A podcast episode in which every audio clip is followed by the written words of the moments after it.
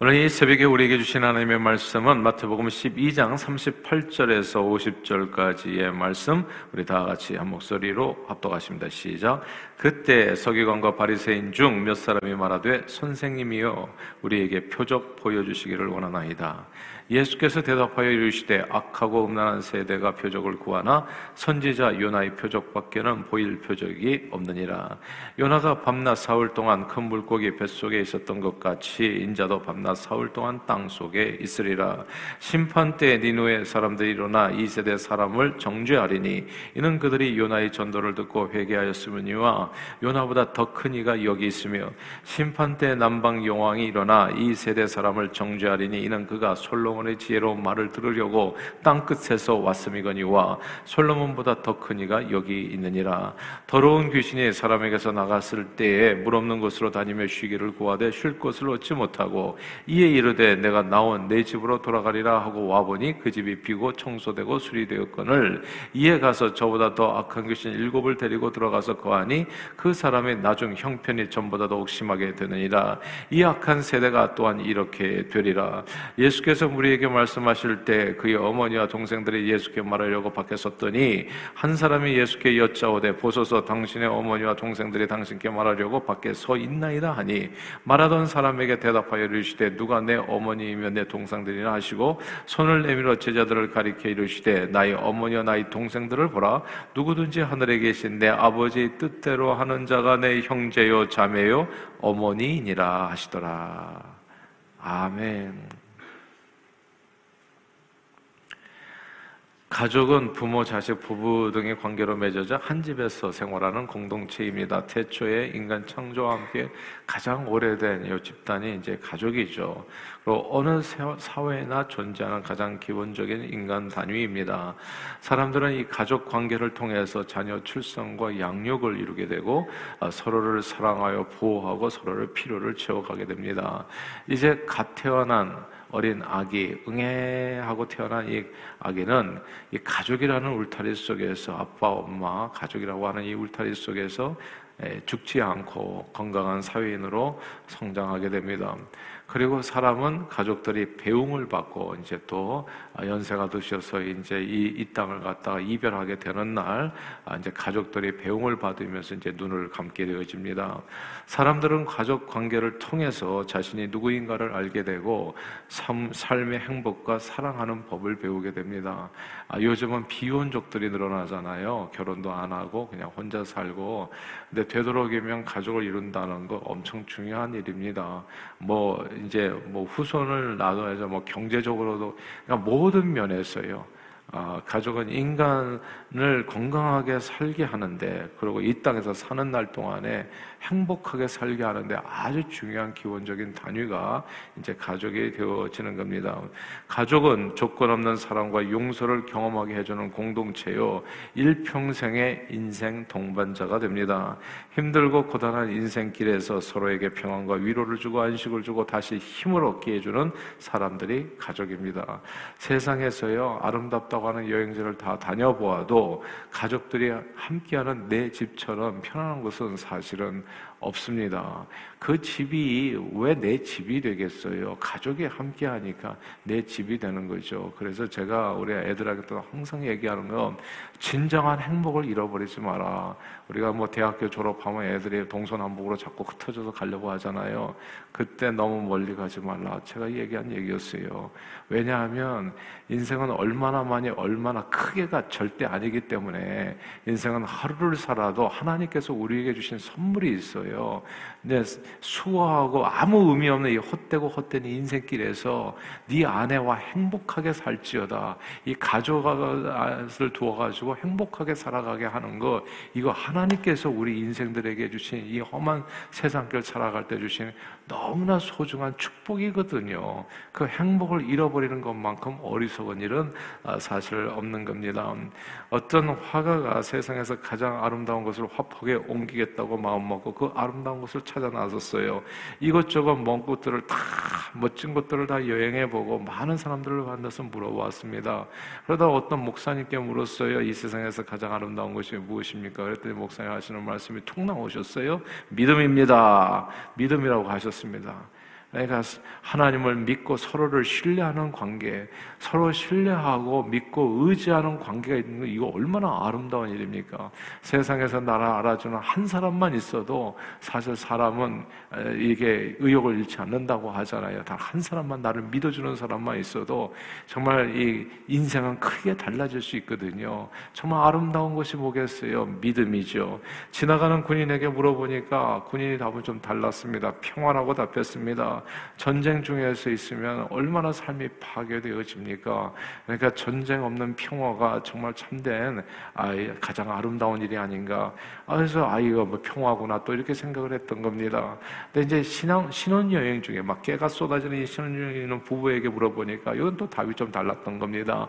이 신혼 부부는 활짝 웃으면서 세상에서 가장 아름다운 것은 당연히 사랑이지요. 이렇게 답했습니다.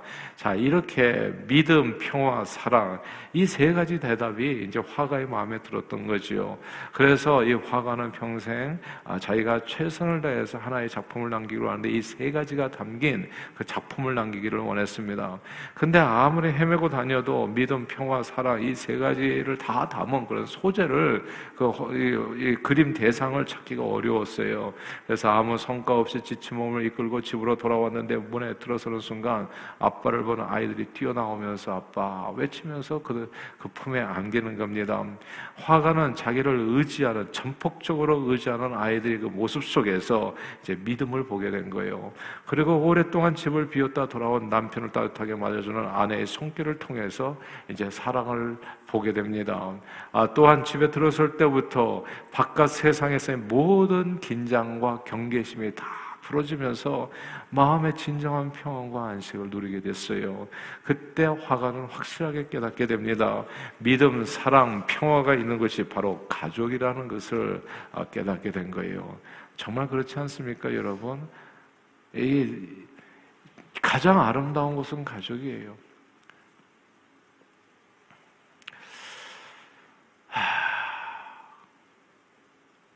그러나 이 땅에 사는 인간들에게 주어진 최고의 선물인 이 가족은 완전하지가 않아요.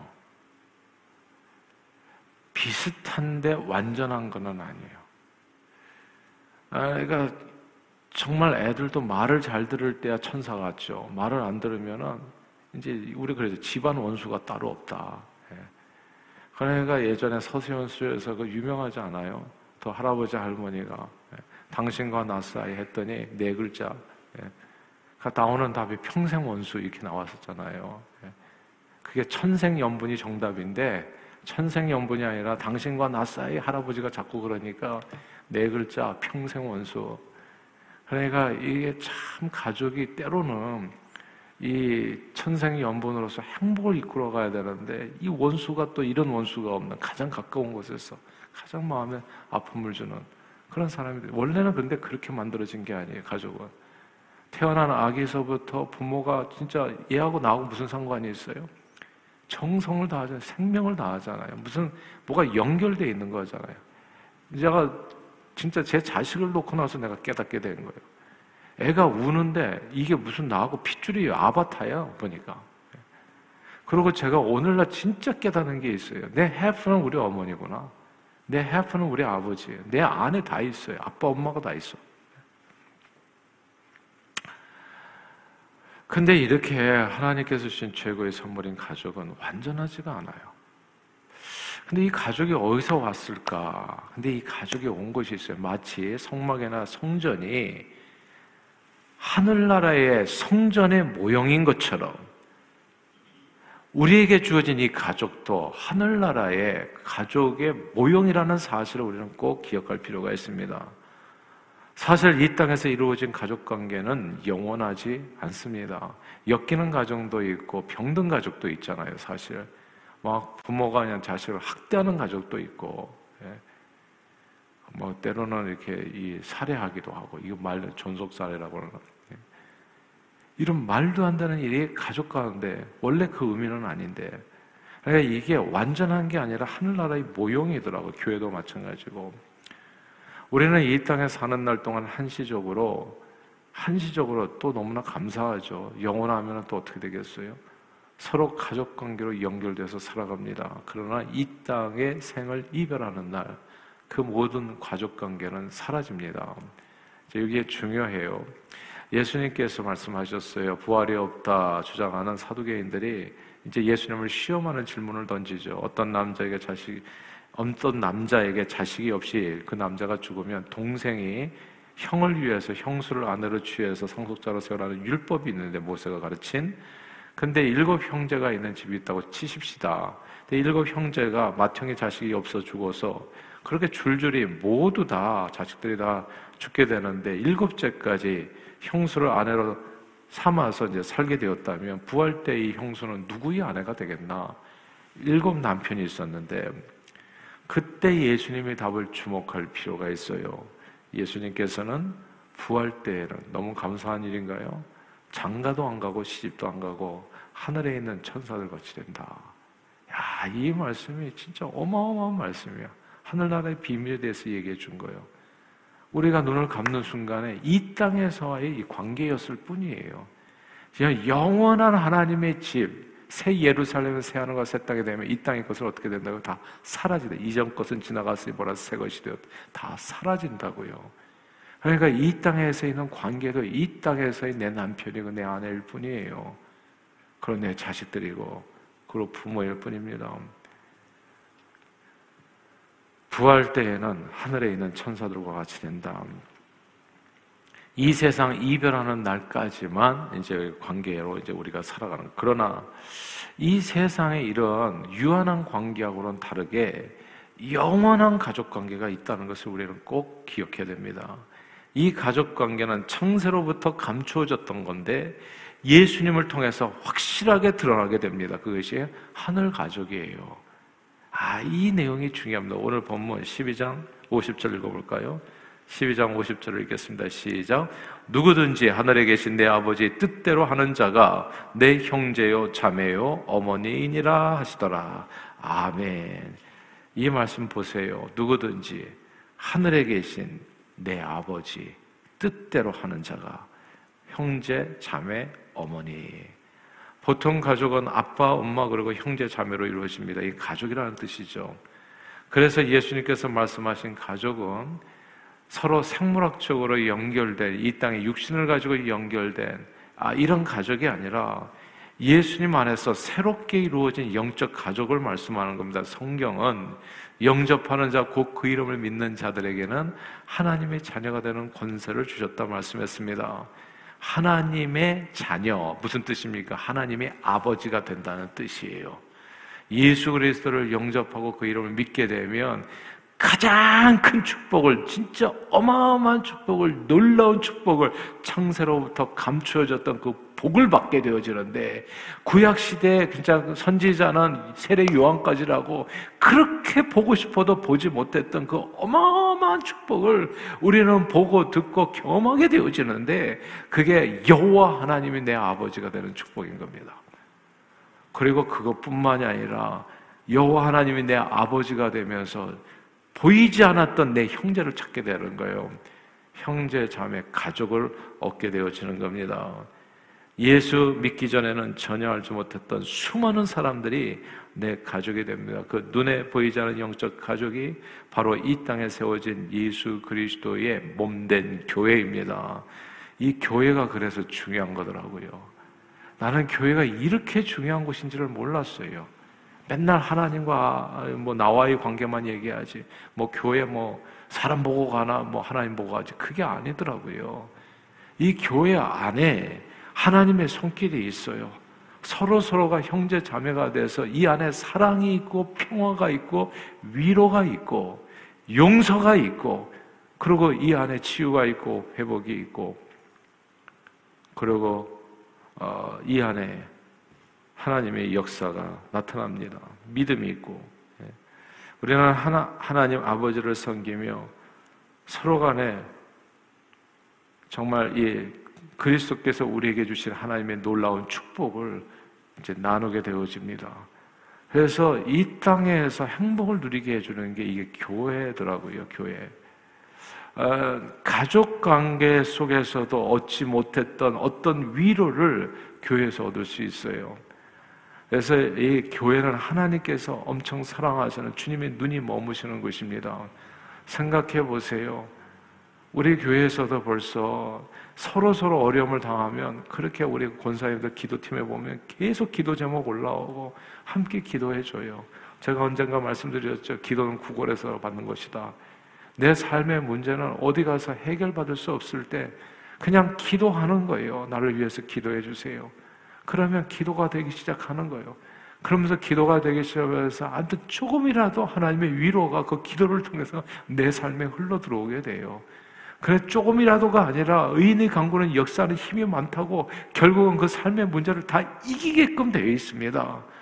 그리고 이 땅에 사는 날 동안에 제가 볼때 가족도 해지 못한 가족 그러니까 혈연으로 맺어진 가족도 해주지 못하는 일을 사실 우리는 김희박 씨 다 각자 성을 가지고 살아가는데도 불구하고 하나님을 아버지로 섬긴다는 그 이유 하나만으로 우리는 서로를 위해서 힘을 다해서 진짜 축복해 주는 거예요. 아, 그런 역사가 우리 교회에서도 계속 있었어요. 지난 코로나 기간에서도 어려움을 당한 사람들 찾아가서 손을 잡아주고 누가 그러냐고요, 도대체. 세상에 나가 보십시오. 밥 한 끼 먹으려고 해도 돈을 내야 돼요. 돈을. 어제도 우리 저기 목사님들 잠깐 모여가지고 어디 가서 점심을 먹는데 다 돈을 내야 돼. 예. 근데 유독 어디만 돈을 안 내냐? 우리 하나님의 가족들 서로 서로가 유무상통하는 거예요.